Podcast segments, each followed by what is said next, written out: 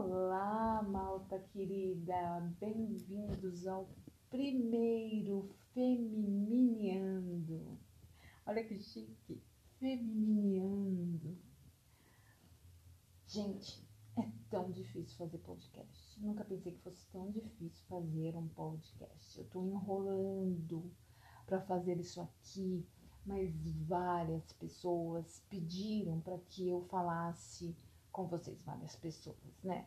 Uma, dois ou três pessoas pediram para que eu fizesse isso porque acharam que ia ser interessante se elas me sentissem pela voz. Porque pela escrita as pessoas acham que eu sou de um jeito, pela voz as pessoas percebem que eu sou completamente de outro, né?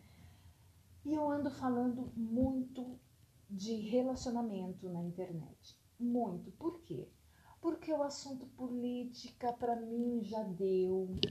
Bolsonaro para mim é, é, assim a escória, sabe? Para mim é abjeto hoje falar de política e é um assunto que me tem me irritado bastante.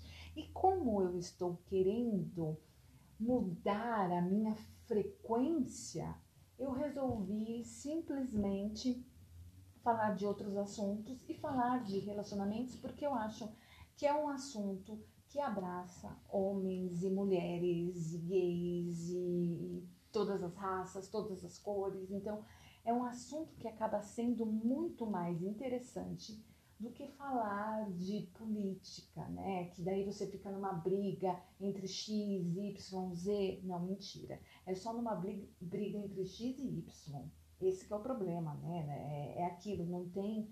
É polaridades, é uma bipolaridade e isso é muito difícil abraçar, né? É muito difícil você é, agradar gregos e troianos. E eu acho que, falando de relacionamentos, eu consigo abraçar muito mais pessoas e até ajudar muito mais pessoas, né? Porque o que está faltando hoje em dia na nossa sociedade é amor, é amar mais as pessoas. Então, eu resolvi criar esse podcast e estou falando aqui, sabe, de, de, de mim para vocês. É mais ou menos isso. E por que, que eu comecei a falar de relacionamentos? Porque eu comecei a consumir muitos livros que falavam de relacionamento, muitos livros que conduziam a este tema. Por quê? Na minha casa, o que mais tem é livro de autoajuda, livro de relacionamento XPTO, sabe? É, mulher, homem cobra, mulher polvo, é, é, porque as mulheres poderosas casam, é, é, Marte, Vênus e aquelas coisas doidas de todos os livros que você pode imaginar. E o que, que eu comecei a perceber? Que meus ex-namorados eram muito mais mulherzinhas comigo no relacionamento do que eu com eles. E eu comecei a entender que não era bem isso que eu queria, sabe? Eu comecei a perceber que o que eu podia fazer era ajudar as pessoas entenderem o comportamento um pouco masculino e mesmo entenderem o próprio comportamento dentro de um relacionamento, né? Exatamente por isso, eu comecei a me trabalhar intimamente psicologicamente, profissionalmente e espiritualmente para elevar a minha frequência, atraindo pessoas que sejam mais compatíveis com o que eu busco e com o que eu quero.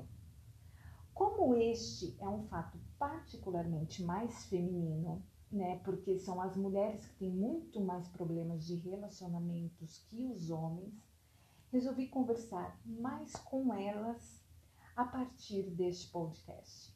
Então, é um papo que envolve a todos, que vai é, abraçar a todos, mas especialmente as mulheres, que sempre foi meu público-alvo. Não, não quero ensinar ninguém a amar. Só quero que a mulher entenda como não ser trouxa, como não ser feita de boba. E só o fato de não se relacionarem com um cara errado já é 70% do caminho certo, vamos e convenhamos, né? isso para o homem também. Só o fato de vocês não namorarem com as mulheres erradas também já é meio por cento, 70% do caminho andado. Meio por cento não, 70%. Mimi, como que eu saberei quem é o cara certo? Cara, se nem você sabe quais os valores que você busca em um relacionamento, como eu vou saber? Saber exatamente o que você busca te ajudará a selecionar o que você quer ou não que fique na sua vida. Isso para tudo na sua vida, isso profissionalmente, isso emocionalmente, isso romanticamente, isso em termos de amizade. Então você tem que saber, você tem que ter valores que você busca nas pessoas, no trabalho, sabe, em todas as questões da sua vida, né? Por isso a importância de ter alto valor. E quanto mais alto valor você se dá, mais exigente e seletiva você fica. Mimi, vou ficar sozinha desse jeito. Amém, irmã. Amém, irmã. Ficar sozinha por ser seletiva só mostra que você dá um imenso valor para si mesma. Quando eu falo em ser seletiva, não é ser seletiva com o exterior, mas com personalidade, a forma como as pessoas te tratam, a forma como aquele homem que você busca te trata, a forma como as pessoas do seu convívio te tratam, a forma como seus amigos te tratam. Tudo isso é importante. Então, quando você se dá valor, você não se permite ser tratada de qualquer forma. Você busca pessoas que se pareçam mais com aquilo que você valoriza para você, né? Então, o comportamento das pessoas frente a você é extremamente importante. Então, não é o fato da pessoa ser bonita ou feia, ou ter um corpo sarado, ou mais magrinho ou mais gordinho. Não, isso não interessa. O que interessa é a maneira como a pessoa vai tratar você e a maneira como você se permite ser tratada dentro de um relacionamento. Então, quanto maior valor você se dá, quanto maior respeito você tem por si mesmo, quanto maior for sua autoestima, maior será a qualidade dos seus relacionamentos, independentes, independentes de, qual, de quais sejam eles, entendeu? Vamos parar com essa crença limitante de ser encalhada né? Com essa crença de então eu vou ficar sozinha, mas vou ficar encalhada, sabe? Porque encalhada é quem se mantém num relacionamento por carência e medo de ficar sozinha. Encalhada é quem permanece num relacionamento abusivo porque não consegue sair dele. Encalhada é quem fica num relacionamento por causa de filhos, por convenção social. Encalhada é quem vive um relacionamento sem amor.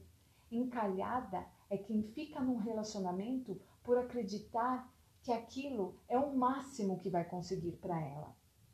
A solidão, minhas queridas, não encalha ninguém. Ela apenas abre caminho para portas muito melhores. Cheers!